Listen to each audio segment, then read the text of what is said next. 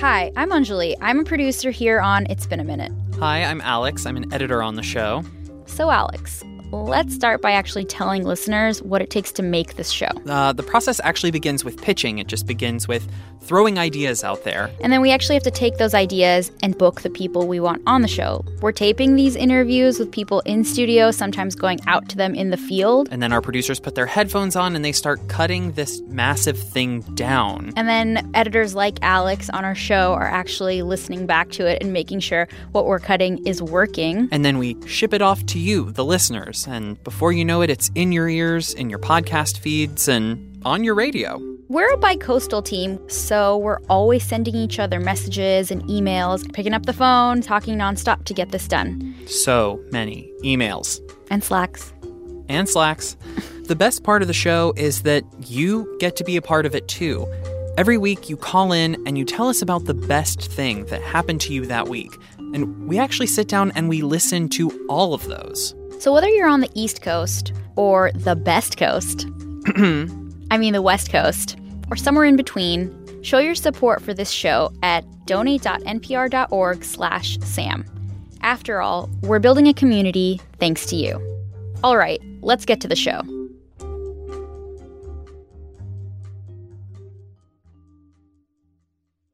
Hey, y'all. From NPR, I'm Sam Sanders. It's been a minute.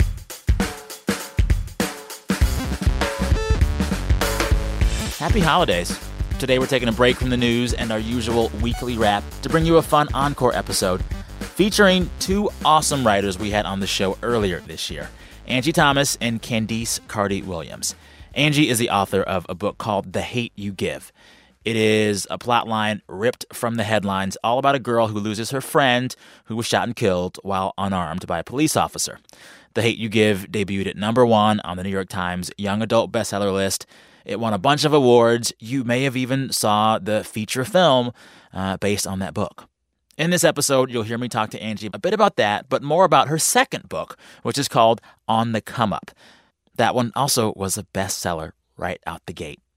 And then later, you'll hear my conversation with Candice Carty Williams. She wrote Queenie, one of the biggest fiction debuts of this year. Queenie has been called the Black Bridget Jones Diary, which might sound offensive, but Candice does not mind that as long as you read the book.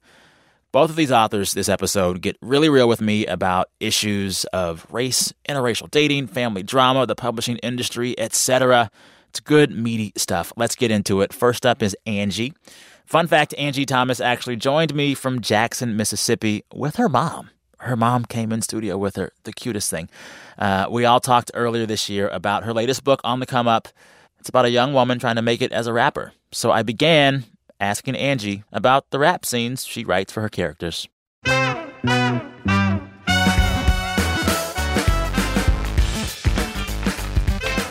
You write these epic rap battle scenes in the book, and I haven't like been transported into the feel of a rap battle that expertly since like Eight Mile. it was really good, and I and I kept you. thinking the whole time I was like, I bet you Angie Thomas has been in her own rap battle before. You must have been, right? That's all I kept thinking. Well, okay. Here's the thing. Um, first, I'm so happy you brought up the whole Eight Mile thing because that was like an influence on me when I was Really? writing the book. In fact, I named um, the gym where they go to battle. I named it Jimmy's because that was the name of Eminem's character in Eight Mile. So that was like my way of paying Oh. homage to that. Yeah. That's such a good movie. that movie, like, I have mixed feelings about Eminem, but that movie, Mm-hmm. But that movie still slaps. yes, that movie. That movie is a classic. Yeah. Um, but I, I personally didn't battle battle when I was a teen. I was a rapper when I was a teenager, but I wasn't really good at it. Um, I can admit that now. Um, when I would do like rap battles, I wouldn't even really call them battles because I would go and and it was supposed to be freestyles, but I would be doing stuff that I already wrote, you know, or sometimes Mm. Which is a no no, right? Right, that's a no no. Pre written is a no no. So I hoped that with writing these scenes and with showing people the ins and outs of it and, and the internal part of it, of coming up with freestyles on the spot, that maybe, just maybe more people would respect it as an art form, you know, but I can't do it.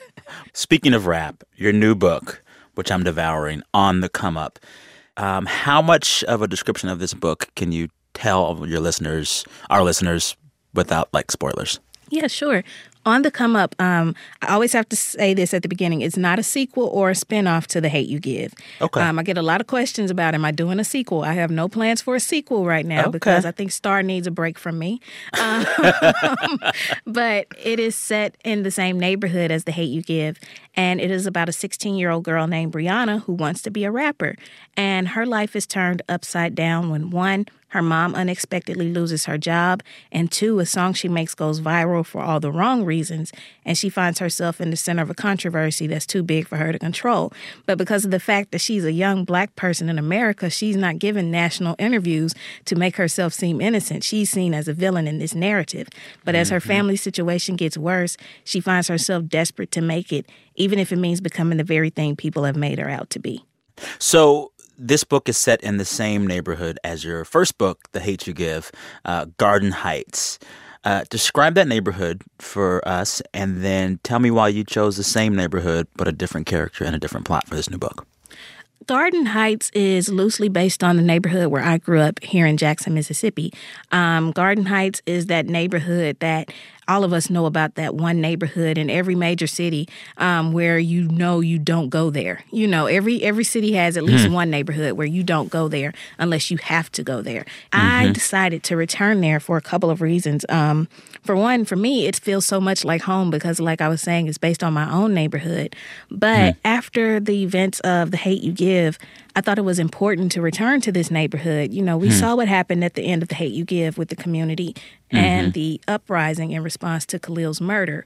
But when we see these things happen in real life, nobody really takes the time to find out, well, what's the neighborhood like now? You hmm. know, what's Ferguson like now? And hmm. it felt very fitting to go back there too and to start Bree's story in the aftermath of Khalil. Um, I often compare Bree to hip hop itself, you know, and hip hop started, you know, in the Bronx after the Bronx burnings when there was so much chaos in that in hmm. that borough. And so now we're in Garden Heights after so much chaos in this neighborhood and this young lady has managed to find her voice through an art form just like those kids in the Bronx did back in the 70s. So it just felt fitting to return there and find someone who is figuring out how to use their voice to make themselves heard. Yeah. What I love about On the Come Up and what I love about Bree and her story, like it's as much about her story and how she sees the world as it is about the way the rest of the world sees Bree. Uh, this young, talented person of color, young woman who is obviously gifted but like very misunderstood. And you also write about how like her entire neighborhood is misunderstood, particularly in the aftermath of some rioting that takes place in Garden Heights. There's this line you have that just stopped me in my tracks when you were describing how this kind of community is treated after a police involved shooting. You said it was like having a stranger come in your house, steal one of your kids, and blame you for it because your family was dysfunctional, while the whole world judges you for being upset. Mm-hmm. Man, Yeah. yeah. do you feel Yeah. that way about I don't know the news and things in the news tied to some of the stuff that you tackle, you know, in this book and the previous one? Absolutely. Absolutely. You know, I think for so many of us, the frustrating part is that when these incidents happen, um, the blame immediately goes to the communities or to the families or even the victims themselves. You know, I think Trayvon Martin is blamed for his own death by more people than George Zimmerman is blamed for it. Oh, yeah. And and you wonder why is this? Why is it that particularly black people are always found at fault when we're really the victims in so many of these instances? So yeah, that line that that that comes from me myself, but I also hope that it makes people think about why is it that black people are never given the benefit of the doubt? Why is Yeah. it that we're always blamed even when we're victims? What does that say about this country and about us as a society? And the thing I wonder with that, it's like, all right, we're what, five or six years into the Black Lives Matter movement. And there are mm-hmm. some days when I question if that movement has changed any of that sentiment that you just spoke of. Like, mm-hmm. is the way some people want to see black suffering, has it been changed at all by all the protests, by all the marches, by all the movement? I don't know some days. Mm-hmm. You know? It's, hard for me to say. Really? Yeah, because it it's is. like I want to be encouraged, but I don't. I don't know. Do you? Do you think it's getting better? You know, I think what's happening right now is that um, we're in such a time of turmoil that so many of these stories are being lost in the headlines. When you have, you know, political leaders who are serving fast food to football players, that becomes the headline, not the young black, mm. unarmed black person who was killed by a cop. That's no mm. longer the headlines now. People are we're people are distracted um, by shenanigans, you know. So, yeah. um, but then on the same at the same time, I'm seeing some changes. You know, I can say personally, I've seen changes. Um, I've had a chance to tour the world because of the hate you give, and I've talked to people around the world um, about the Black Lives Matter movement and things like that. And the fact that I had, you know, like a 90 year old white woman who came to me in tears at a signing and she told me she loves the book and she gets it now. That gives me hope. Mm. But on a large scale, it feels at times like as a society, we haven't made much, um, mm. we haven't made many changes. Mm. Yeah. You know, I was thinking a lot about how you want to position your work and your books in that push for change. I had the most interesting conversation with a white friend of mine who knew that I was going to talk to him was excited about it. And he said his big question as a white adult reading this book, he was like, Is Angie writing these books primarily for young black kids to better see themselves? Or for young white kids to better see a world they don't know or is it somewhere in the mm-hmm. middle i mean it, it's not i mean mm-hmm. it's not as simple as like is this for black kids or for white kids question but like i wonder mm-hmm. how you navigate that because based on who you are as a kid reading this it is a different experience right absolutely you know and um i often say that my priority um my priority is those black kids. They don't get mm. enough books about themselves. Mm. You know, they don't they aren't given enough enough mirrors to see themselves. Um, Dr. Rudine Sims Bishops, who's a wonderful academic um, in children's literature, she says that books are either mirrors, windows, or sliding glass doors. And I think it's important for my books to be all three. Mm. Um, so I, I always think of those kids, especially in my old neighborhood, who say, I hate reading. And why do they say that? Because they rarely see themselves in books. So I'm always going to think think about them first. And if it creates a mirror, a window, wonderful. That's that's great. But always, always the priority. Um, my priority is those black kids. When do you know, as a writer of young adult content, when kids are ready for the serious issues you you raise in your books? You know, it's hard for me to say because I think it depends on the kid. Mm. I've had eight year olds write to me directly and say that they love the hate you give. And I'm wow. like, does your mama know you read that? You know? you know? But he wrote me this letter and I got to respond to him. But he wrote me this letter and he said, I love your book and keep doing what you're doing. You're making a difference. And the world is going to be a better place because you're in it. And it made me cry. But the mm. fact is, he's eight. And what also what really got me about it though was the fact that he mentioned that his mom got him the book, and that made me say, "Huh, your mom thought that at 8 years old you needed to read this book." That mm. means that you are aware of something that an 8-year-old should not have to be aware of. Mm. And I'm glad that my book was there for him, but I'm sad that he had to be at that point. Mm. You know, I, I, had a lot of white parents say, I'm not sure. I had a white parent tell me, I'm not sure my 13 year old is ready to read The Hate You Give. And mm. I said, well, just think of this. There are black parents of eight year olds who have to have these mm-hmm. conversations. Mm-hmm. If you only have to worry about your child reading about it, consider yourself blessed. Come on. That's privilege. Mm. One of the things that I love about your career is that on top of just making good books, you are trying to make a good industry for books. And you have spoken out a lot about the lack of diversity in publishing, particularly the lack of diversity in publishing of children's books. You've even gone so mm-hmm. far as to call out your own publisher, HarperCollins, and say when you were a kid, they weren't making books for you. Um, years into this work now, do you think that's getting better? I do. Um, I do. Um, we're seeing more and more books um, featuring kids of color and just marginalized kids, period, at the forefront. You know, there was one time just a few months ago where half of the books on the New York Times bestseller list starred kids of color. And that huh. was amazing. You know, that was incredible to see. Yeah. And and it's showing them that yeah, these books can sell. These books can sell well too. Um, but on the flip side, my fear is that and I and I take I, I part part of me feels guilty about this, but on the flip side, my fear is that they're assuming that only issue books, so called issue books, mm. can be acquired about kids of color. You know, the hate you give and on the come up people are calling them important books and that's great. But let's also have can we get a twilight featuring black kids Come on. You know, can can we can we get romantic comedies featuring black kids, rom coms? Can we can we just have stories with them just being and just doing? Can we get even crappy books about black kids? Every book doesn't have to, you know, there are plenty of crappy books out there. Every book does not have to be stellar because it's about a kid of color or by a person of color. Yeah. So I'm seeing changes and I want to see more changes, but I really want to see more changes within publishing itself, within the offices themselves. And I'm thankful because my publisher is amazing. My editor, she's amazing.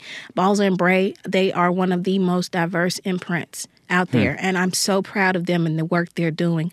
Um, of the three of the big YA movies that came out last year, they um, published most of them. Really? And and and they were all about characters that you wouldn't see necessarily at the forefront, but they made us all they put us all at the forefront. So this was Hate I You Give and um, what else as far as movies? Um, Love Simon. Oh yeah, which was based on Simon versus the Homo sapiens agenda. Um, oh. Dumpling, which was based on the book oh. Dumpling, which was about a, a fat girl. And yeah. then um, there was the Miseducation of Cameron Post, which was about um, LGBTQIA kids. So they did mm-hmm. all of those books, and they all became amazing movies. Um, and so hits. they're showing, yeah. so they're showing publishing that diverse books should be given just as much attention as any other books, but also they're showing that there can be a wide a wide range of diverse books. So yeah. shout out to my publisher; they're doing shout it right. Out. It. They're going to love this interview. You're listening to It's Been a Minute from NPR. It is time for a break. You're hearing my encore chat with the author Angie Thomas. After the break, she tells me how she's dealing with her newfound fame. BRB. Support for It's Been a Minute and the following message come from Green from Amex. A little pep talk goes a long way. Whether it's over a big old plate of comfort food or a comfortable drive out of town with your besties, Green from Amex can help cheer you on with three times points on restaurants and travel, including car rentals. It's built around your lifestyle, so you can keep doing you with an extra boost of confidence. Learn more at americanexpress.com slash green from Amex. Terms apply. Support also comes from The Real Real, the leading reseller of authenticated luxury consignment. Shop luxury clothing, accessories, and fine art at unreal prices from your favorite designers like Louis Vuitton, Gucci, Cartier, and hundreds more. And The Real Real's team of authenticators from around the globe ensure every item is authenticated daily. Shop in store, on the app, or at therealreal.com and receive 20% off select items with promo code REAL. Hey, Mindy here from NPR's Wow in the World. Join Guy Raz and me for our special 100th episode, a musical. Science, laughs, melodies. Melodies. Melodies. Melodies. It's Wow in the World from Tinkercast and NPR. Listen now and share with your kids. We are back. You're listening to It's Been a Minute from NPR. I'm Sam Sanders, and we're giving you a very special episode with two great writers we've had on this show in 2019. Angie Thomas and Candice Carty Williams. Right now, more of my chat with Angie Thomas. She is the mind behind the books The Hate You Give and On the Come Up. Angie told me about the non traditional path she took to get her first book published. Another thing I love about your story is how it shows that, like, in terms of like diversifying publishing, there also has to be a reconception of what the pipeline even looks like. I think that there is a very traditional path one goes about to get a book published, and your story proved that you don't have to have that path. You found your agent on Twitter? Yeah. Tell folks yeah. that story. It's amazing. Yeah. Um, I was um, in the middle of finishing up my edits on The Hate You Give, and I was considering sending it out to literary agents, but like a few weeks earlier, a study had come out saying that that year alone, there were more books featuring animals and trucks as the main characters than black kids. Good God. And for me, I know. And for me, I was like, wait, what? First of all, what? And then knowing that I knowing that I have this book about this black girl, and not just a book about a black girl, but a book about that's inspired by the Black Lives Matter movement, mm-hmm. I immediately thought there is no way I have a shot. So I was actually at my job um, I worked at a church at the time and I was on my lunch break and I signed on Twitter and I saw that a literary agency was holding a question and answer session. Basically, um, aspiring writers could just ask publishing related questions and get a response. You know, there's so many things so many of us want to know, but we're so often afraid to ask. And here they were giving us a chance to ask, even if we sounded stupid. So um, I just asked the question using the hashtag. I was like, um, are books that deal with sensitive issues a no no? Hmm. And I wasn't even sure how to word it, but I was like, let's just put it like that. Okay. And so this agent, Brooks Sherman, he responded and he was like, What kind of issues? And hmm. I said, the, the Black Lives Matter movement. I have a young adult book dealing with that. And he said, I don't think that any topic is off topic in young adult books. It's all about how you approach it. Hmm. And I said, Well, I hope I did it right. and he said, Well, I'd actually like to read it. So The rest is I- history. yeah, I emailed it to him and he read it, loved it, and signed me. And maybe three months after signing me, we went on submission to publishers, and 13 U.S. publishers fought for the rights to this book. wow. So Twitter is good for something. I'm very thankful to Jack for that, if nothing else. Talk about Jack Dorsey. very- yeah, yeah. Oh my goodness. I also love like the entire backstory of the hate you give. Like, Mm-hmm. and I don't want to tell your story. I want you to tell it. But like, you started writing this book like in college at what is it, Belhaven University? Yeah, Belhaven University is a liberal arts school here in Jackson, Mississippi. Um, I was in the creative writing program. I was actually the first black student to graduate from the creative writing program. Wow. And that's really just because the program was young. Um, I think I was part of the third or fourth graduating class, but still, I was the first black student. But then that also meant I was the only black student a lot of times. So, like when stuff like slavery got discussed, everybody looked at me as if I was you. there. you know? You're like, I'm not Harriet. yeah. But I often found myself being two different people in two very different worlds. I still lived in my old neighborhood, and although it was like 10 minutes away from Belhaven, it was an entirely different world. Um, if you've read the book The Help or watched the movie, like the neighborhood where the maids worked, that's where my school is. So it was totally different from my hood, you know. Yeah. Um, and I found myself just changing who I was, where I was often. But um, while I was in school, a young man named Oscar Grant lost his life in Oakland, California, and I didn't know him personally. But I took his death very personally. Um, Oscar, the last day of his life, is the subject of the movie Fruitvale Station. Yeah. Um, for those who don't know, so I wrote. I wrote a short story about a boy named Khalil who was a lot like Oscar, and a girl named Star who lived, lived in those two different worlds like I did. So that's essentially how the Hate You Give was born. It was my senior project for college. so you're still in Jackson For now, yeah, and you grew up there. yes, It must have given you such a rich sense of history to come from there and to be, I mm-hmm. mean like it's a place full of history. I was reading what you grew up like 3 minutes away from Medgar Evers' home. Your mother heard the shot that killed him. Like, mm-hmm. you, like you're walking amidst history in Jackson, Mississippi. I'm sure it must affect the way you write and how you write. Oh yeah, for sure. You know, um, Mississippi is known for two things: um, racism and writing. And I happen to be a writer who writes about racism. it was kind of inevitable, but yeah. Um, yeah, you know, I, I think it was William Faulkner who once said, "If you can understand Mississippi, you can understand America," because what happens here, it happens all over the country, you know. And the history we have here is America's history. And and for me, I have to say, you know, I have to admit, like I'm struggling with it now. Do I stay or do I leave? Because as a Mississippian, um, the relationship with this state often feels like a relationship with an emotionally abusive parent. You still love them, but at times you're like, I don't need this. This is toxic. But you're staying for a while? You could easily move anywhere you wanted to at this point, right? Yeah, I'm, I'm I'm definitely considering at least just living here part time within the next year or so. Really? Um, and just making it a part time residence. Yeah, I'm still trying to decide it because the struggle for me is I like staying because if nothing else, I give the kids here an example and show them what's possible. You know, Nelson Mandela Mandela always said that he made sure he shook people's hands because he wanted them to feel what's possible. So I want kids in Mississippi Yeah. to see me, to know what's possible. I grew up knowing that Oprah was from here, but Come it on. didn't click that Oprah was from here because I didn't see Oprah. She is more than welcome to fix that by coming to my house or something. But uh, I love you, Oprah. There was no shade at you. I, you know, but I knew she was from here, but I wasn't used to seeing people every day or even just around town and knowing that they were doing things like this and they were still here that it was possible so that's why it's a struggle for me to decide whether to stay or to leave Yeah. A thing I read about you um, was that since your career took off, you moved um, into a gated neighborhood.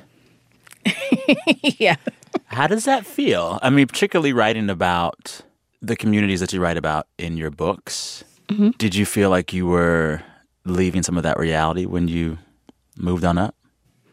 Oh yeah, I had a struggle like Maverick struggled in the hate you give, you know, like mm. if does leaving change who I am and I had to just realize that it doesn't, you know. The weird thing about specifically the Metro Jackson area is that mm-hmm. a lot of the eh, nice neighborhoods and safe neighborhoods are gated. Hmm. And and it always makes me think of this line that CeeLo Green had in one of the uh, Goodie Mob songs. He says, "But every now and then, I wonder if the gate was put up to keep crime out or keep our ass in." Mm. I mm. think about that a lot. Yeah. When I see Yeah. when I see these gated neighborhoods. So moving into one, I was like, huh.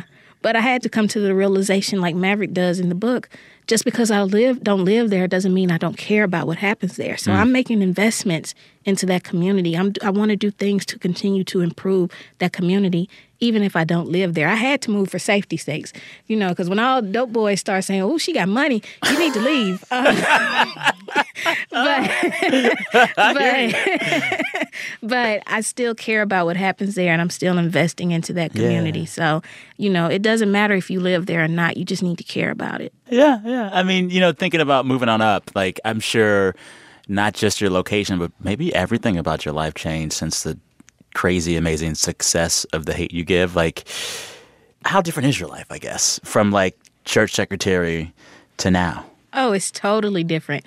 Before the book came out, um, I'd only ever traveled to Alabama and Memphis, and those two don't count. You know, those, those are like that's like being an extended Mississippi. You know,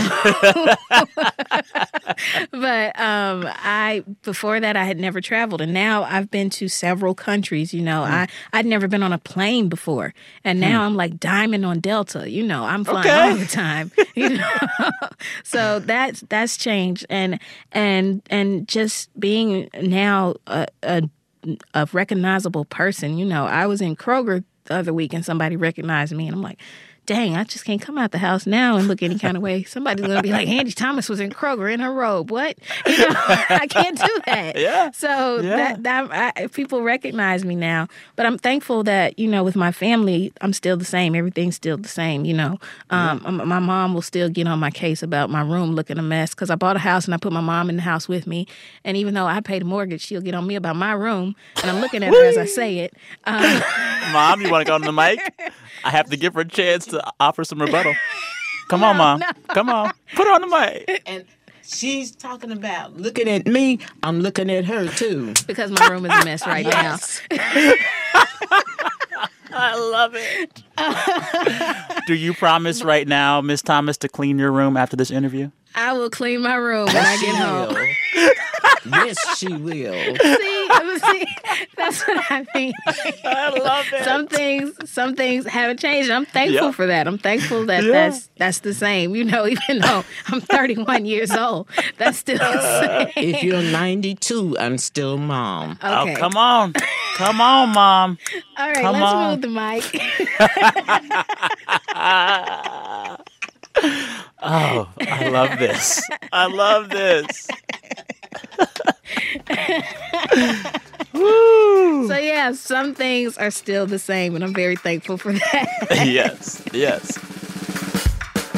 Angie Thomas, thank you so much for that chat. It was delightful. Also, thanks to your mom, who is delightful. All right, now author Candice Carty Williams. Candice wrote Queenie.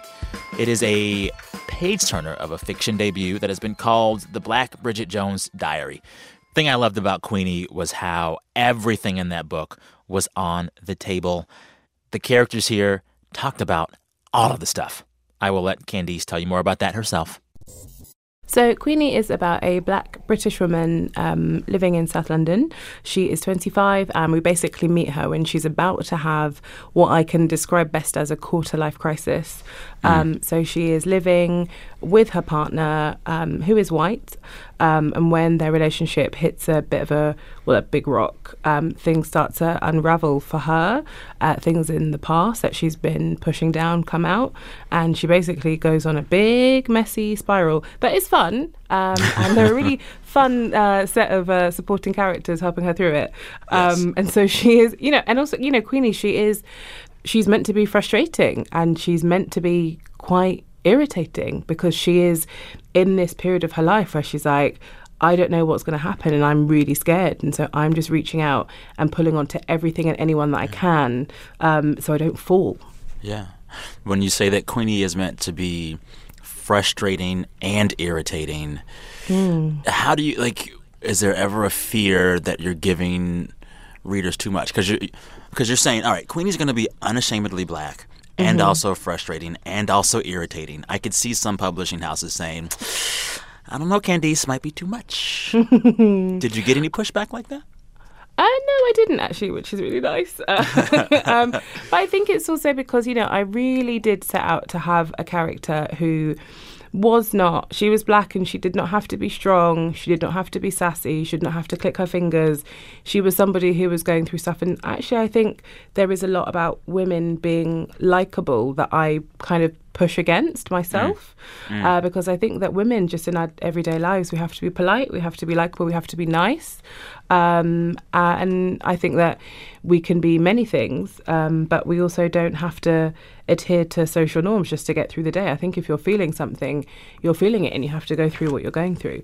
I'm a nice person, but there are, I, you know, I, but I also have boundaries, and I don't take a lot of rubbish Yeah, Queenie Queenie has very few boundaries. yeah. very few boundaries. Um, but yeah, so no pushback from that. Actually, my editors were really kind of like, yeah, this girl is kind of going through her thing, and she's kind of got to be this person who is going to kind of split the crowd.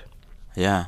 Uh, you this book has been called for a few for a while now the Black Bridget Jones Diary, which is actually a descriptor that you came up with yourself from what I was reading. Mm-hmm. Uh, tell me why you did it, and tell me if that comparison and, and that labeling ever tires you. So it's interesting. A lot of uh, people have been like, "You're doing the book a huge disservice by saying that." um, but I think just because you know, obviously, like shout out to Bridget Jones's Diary by Helen Fielding, an amazing book, an amazing Yeah. film. Yeah. Um, but in terms of the comparison, that was me being like, I know that publishers are going to be quite scared of this because we don't have any really in the commercial space at the moment mainstream books by black women, and I mean black on both sides. So my both of my parents are black. I do not have fair skin. I do not have loose curls. I do not have freckles. I am black on both sides. And um, and by saying, look, this is like, you know, hopefully going to be a commercial success. Yeah. That was the Bridget Jones effect. That was my like stealth. That was like my sneaking into a. But yeah, so I mean, it worked out well. I got it through the door, and so it's, it's all going well. It's all going well. Does that stealthifying uh, though ever get tiring? Because black people have to do it all, all the time. Like, how do I present myself in a way that they get, that doesn't offend them, that doesn't make them stop and scratch their head, and like. You want to do it so your work and you have the greatest reach, but also some days are you just like, I mean, I find myself being just like, I don't want to have to do it today. Yeah, for sure. I mean, there's a lot of code switching is the main thing. So obviously speaking differently, and I'm speaking like this because I'm doing a podcast, so I need to be proper. Wait, no, no, no. Stop, stop, stop. Give me some improper Candice for just a little bit. We can go there. We're the slightly drunk NPR podcast. We're like a little bit buzzed. That's our vibe. So feel free okay, to well, let I it could all drop it. hang I could drop it a bit. Okay. Um, so no, no, no. So basically, it's just um, so there is code switching, which is, and also just like in terms of dress. So basically, I will always wear. I will mainly wear a tracksuit because I just want to be comfortable. Yeah. Um, but I have to when you like when you do these things, you have to like be acceptable, just like appearance wise and voice wise. You have to make sure you say the right things. Mm. And so like when you're doing press, that's like a triple think because you're like, okay, so I've also got to not swear, and I've got to like not give things away, and I've got to think about who my audience are going to be. Mhm. And so yeah, so it's a really like I've you know it is a lot of work a lot of the time, but I talk to like my friends who like I speak to my actor friends basically who like have been doing this and kind of are shaping how have helped me to shape how I can see myself and Yeah. understanding like you know your identity and what that can mean. But What's their biggest um, tip on all of that? Uh, it is that being all things for people isn't sustainable. Mm. And that's really helpful because I go to, so here, obviously, I do lots and lots of events. And even if I'm like exhausted, I'll be like, all right, do it because there's going to be like three or four black girls in the crowd who are going to be grateful that you've gone there. Um, so, yeah, so it's a lot, so it's all been a good time, but it's also a lot of work and a lot of like policing yourself in ways just so you know. Also, my nan is watching all this stuff and you have to have to like, I can't. My, Can't be slipping. She's so strict. So yeah, Really? exactly. Yeah, the book in itself, like I was, I gave her a copy and I was like, but you can't read it, but you can have it in the house. Did she And read she it? was like, no, she hasn't, because she knows that she was like, I don't want to be, I don't want any reason to dis- to be disappointed. So Wow. yeah. Do you think she'll? Will you allow her at some point to read it, and will she ever read it? I don't know. I think she might, you know, she might do a sneak read and never talk to me about it, and that's fine. Okay. But my my mum like is kind of my mum doesn't read. She's dyslexic, so she's Uh-huh. like, it's quite hard. So it's like it's like effort for her to read. So she's like, oh, can you know, I'm trying, and you know, I've liked what I've read, and she's on page like seven or something. Get her the Um, audio I'm book. Get her the audio book. Oh my god, that's such a good point. She does, oh, sh- th- thanks. Um, I can get her. I, can, I reckon I get her an audible credit. Yeah. Um, and my sister is twenty, and we do not talk about anything to do with men really. And so mm. I'm a bit like, read it, but we won't talk about it. Huh. And she's like, all right, understood. I mean, she's 20, but I see her as like, you know, a child. Oh, you So- always will. She's younger sister. Yeah. Exactly. So, as you deal with family reading or possibly reading this book, I'm sure one question they'll be asking you, and probably a question a lot of folks are asking you, is how much of Queenie is you? Basically i have i have a really vivid imagination in that if i say i like meet someone at the bus stop i can then sit if i'm bored and like reimagine our whole lives um You and me together both. up until death yeah seriously In my mind, I'm married five times a day. exactly. And so it really comes from that. So it's kind of like, okay, so a few experiences I had, a few dates I went on, a few people that I know. But also, you know, it is a work of fiction and there's nothing in that that I could be like, Yeah. this this is part of my life. And Queenie is like very far from me. I'm really considered, I'm really careful. Um, my heart is like very guarded, you know, like I'm Yeah. just we're very different people and she's a kind of I guess maybe she was me if I let myself be vulnerable and I let myself go.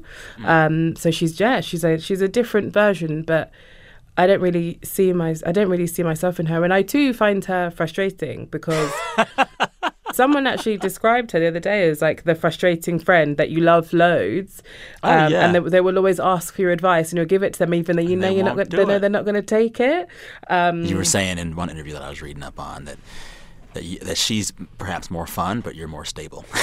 which I, which oh, I Oh, for liked. sure. I mean, I'm not, I'm not that much more stable, but my instability does not affect my actions. Yeah, which All right, listeners, time for a break. When we come back, author Candice Carty Williams tells me about her own personal relationships. We'll be right back. Support for NPR and the following message come from Netflix's new series Messiah. What would it take to make you believe in something crazy? When a man starts performing miracles and saying he's the Messiah, one CIA agent is determined to find the truth, no matter how crazy it may be. Messiah streaming now, only on Netflix. Support also comes from Doctors Without Borders. Doctors Without Borders teams confront hard facts in conflict and crisis zones. When others look away, they step in to act. In emergencies and their aftermath, they provide essential healthcare, run hospitals and clinics, perform surgery, battle epidemics, carry out vaccination campaigns, and more. Information on their efforts and campaigns in over 70 countries can be found at doctorswithoutborders.org. Hey, y'all, before we get back to the show, I want to remind you one more time of how you can keep this show coming to you every week by supporting the work of your local NPR member station. To do that, go to donate.npr.org slash SAM. Or just text the word SAM to the number 49648. We'll send you a text message with a link where you can find your local station and make your contribution. Message and data rates may apply. You can visit npr.org slash SMS terms for privacy and text message terms. Okay, thank you. We are back. You're listening to It's Been a Minute from NPR. I'm Sam Sanders. Usually, what we do on weekends like these is a weekly wrap of the news of the week. But because it's a holiday weekend, I thought we'd mix it up, try something different. I'm sharing with you now conversations with two of my favorite authors of this past year. You're hearing now conversations with one of my favorite authors of the year, Candice Carty Williams. Candice wrote Queenie, this page turner of a fiction debut. In the book, Candice writes really bluntly about race and the life of the main character in her book. But Candice also gets real with me about interracial relationships in her own life. One of the things I wondered if there was commonality in was the complicated uh, the complications of Queenie dating white men. Is that something mm. that you've Hmm. experienced too? Yeah, for sure. Um, I don't date white men anymore. Haven't for a while. Um, and actually, my Sorry, my guys. Honestly, there aren't going to be many people complaining. Um, no, my older brother runs my website. He's like 38, Mm-hmm. and he's had to send me, like, in a really exasperated way, all of the weird emails that I get from white men who are like, "Hi, read your interview. Don't agree with what you're saying. Here's why I think you could date me. Here is my value, sexual and otherwise." And it's just like I'm always like, Claude, I'm so sorry. You do not have to send me these. But he's like, No, no, it's fine. It's funny. But um, How do you feel when you get those? Do you? I mean, because on the one hand you can say like, "Well, I appreciate these men for trying," but on the other hand, back back. I just love. I think it's. I think also because it's come through my brother. I can't see them as anything but like jokes because I can't be like, okay, great, I'll email him. But I also wouldn't anyway. But I was talking about it the other day. I mean, if seriously, I talk about this. I mean, having written a novel, people want to talk about these things all the time now. But in terms of um, interracial dating, I, I have done it, um, and. There girl, are some we all have. Oof. right i mean i mean there are some nice instances but also you know like i found it to be a lot of work a lot of the time and i think that a relationship is work all the time but it shouldn't be in that way and i don't i just think it's tiresome having to explain why things impact you and affect you all the time and why certain words aren't nice. And you just kind of like why am i doing it? And then like you know you you, you, start like dating black people and you're like i don't have to do this work you know? Yeah, yeah. but yeah, I mean, I know, I know, and love many interracial couples, Yeah. not in a threesome way, just in a they're my friends way. Um, yes, yes. But Yeah. you know, and I really love and respect them. But I just think for me, the work Mm-hmm. I've done, also, I'm a super, super, super sen- sensitive person, um, and I get really quickly exhausted by having to do that work. And I'm just kind, of, you know, it's just, it feels like Mm. It's, you know, Not to like cape for the straight white men out there. They're fine. But like, is there a reality in which a white guy who really gets it and doesn't need the hand holding, would he have a chance with you? I'm yet to meet him. If I'm honest, I don't know. I, don't know I don't know if I will. Um, but I don't know. I don't. Do you know what? I don't. I don't think so. And I think. I mean, it's kind of. I don't know. I guess maybe I've let past experiences just de- define the future. But um, I don't think so. It would have to. It would have to depend. Was there a particular moment or time or bad dating experience in which you said, that's it, no more of them? Or was it a gradual realization? Or It was a gradual thing, and then it was talking to my black female friends and us basically comparing and contrasting the ways that white guys saw us and spoke to us. And I was made I made certain to talk to black girls, uh, my black female friends of all body types. So I'm a curvy girl. Um, I spoke to one of my friends who is like petite, one who's like athletic build, one who is like slim thick. And the thing we had in common was the way that guys approached us on dating sites, especially, was so about our bodies and our skin and what we could do for them sexually. And basically, it was just kind of a discussion about it. We were just like, what? Where is the hope? Especially in Britain. I mean, I'm sure um, you know every place is different, um, and I think you know app culture is so huge here. Mm-hmm. Um, and there's, I was talking to someone about mixers, that uh, th- a thing, and she said she went to New York and there were these mixers, and we were just like, haha, that could never happen here because everyone is super awkward, and like the idea that you would be like out and being like, hi, yes, I'm single and I'd like to mix with someone else single. We, it's like Brits are just like, we're no, that's terrifying, mortifying. Let's just look at our phones. Yeah. How much of what Queenie is going through about being black, about being a woman, and how much of it is about just going through your early to mid 20s and how that is just always for everyone a hot mess? Isn't it such a mad time? I, I'm so turning 30 this year. And I'm like, thank you. I'm like, get it away. I just, I will get me away from my 20s. I'm not interested anymore. Yeah. Um, I really just, I just want to be out of them. And I had a friend, one of my best friends, was t- turned 30 and she was crying all week. And I was like, I don't know what you're crying for.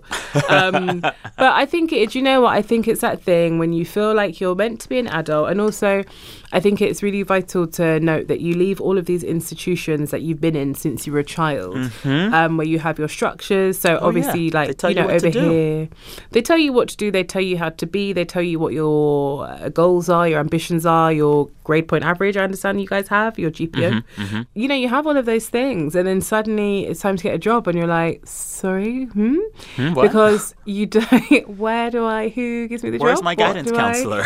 exactly. And actually, you hit the world running in a way, but actually, you don't run at all. You end up stopping and being like, oh, wait, oh, oh what, you know? And so I think there's this really, it's this really weird space that feels like limbo, but you actually have no idea where you're going. Yes. And so I think early 20s are a really tough time because you are definitely not yet an adult. And I'm still learning things now about myself, about how the world works, about my feelings around things, about how to navigate things. Oh, yeah. I was not equipped for anything when I was Yes. in my early 20s, but Yes. I, I expected to be. Mm. Um, and I think that expectation is what really knocks you on your, o- you know, off your feet. Oh yeah, I am 34 now, going on 35, Very and nice. I just six months ago began to feel like a grown ass man. Yeah, like there's I something. think, that- yeah. you, you just like, and on top of the complications of being a child in your 20s, but like with a beard or like fully developed, which is weird, you like also have that wonderful early to mid 20 somethings feeling of somehow knowing everything and knowing that everyone mm. else before has done it wrong. And if you could just do it your way and show them, they'd all get it. And I think the moment when I began to just settle down and like ease into the ride was, was when I said, maybe I'm not better or smarter than everyone else. And maybe a lot of mm-hmm. folks have gone through the same thing before. And maybe the difference that I make in the world will be a slight move to the left or right, but I might not reinvent the wheel. And maybe that's Yeah. okay. It's know? about being realistic, right? It's Yeah. about being like, I can only do what I can do. Yeah. Um, and also understanding that actually there are, it's really weird because I think we do believe a lot of stuff that we think just as people because all we have is our thoughts, right? Like a, Yeah. like a, at a very base level. Um, and I think when you hear them enough, you're kind of like, oh, no, no, that's right. I'm true. I can do all of that stuff. But that's not real. And I think there always needs to be space for other considerations. But I do think that as we get older, we do make space for that because we've got to make mistakes in order to get there. I want to talk a little bit about how you got to be a best-selling author because just before this book was done, and actually while you were writing the book, you were also doing a day job as like Yeah. a marketing executive. Which I still do now. Look at you. Mm, I'm leaving in one week. In a week, At the end said? of this week. Yeah, I'm leaving at the end of this week. It's Wow. going to be new life. How do you feel about that? I feel good about it. I feel good because it means I can now concentrate on writing full time. Um, because, you know, when I started out writing, I hadn't written at all. And I was like, I can understand, I can see that there's a, this gap in the market where, you know, someone like me would love to read a book about herself. So why don't you just write it? And so I went away for a week and I uh, just like started banging it out. And um, at the end of the first week, I'd written 40,000 words. And then. Wait, stop. Tell everyone your secret, please. basically I, I'm just it's really bad i just basically just i write at nighttime exclusively and so i'm just nocturnal anyway um, and so i settle down to write at about midnight and then i look up and it's 7 a.m. And so, yeah, I just write and write. And I write really quickly. I write so quickly that sometimes I trip over the first sentence and then just write the second and then go back and finish the one that I was writing first because my brain just moves super quick time. You must be an Um, editor's dream. You're like, oh, you want Do you that copy? I, I really, got it. Do you know what? They are so lucky to have me, and I really hope they listen to this because genuinely, they'll be like, "Hi, here are your edits. Like, hear from you like in a few months, and and like in three weeks, I'll be like, "Hi guys, just let me know what you think." Like, you know, just I've done what you said, and I've added a few flourishes. Wow. Um, but I just really like it, and once I get into the world, I can see it all, and I'm very firmly in there, and because. I can sit for hour long periods and I can just write. I think that's really, really helped me. Thanks again to both Candice Carty Williams and Angie Thomas for those conversations. And thank you, dear listener. There is so much stuff to listen to and read and watch and spend your time on. So every time anyone listens to this little low show, I am honored and extremely profoundly grateful. Thank you.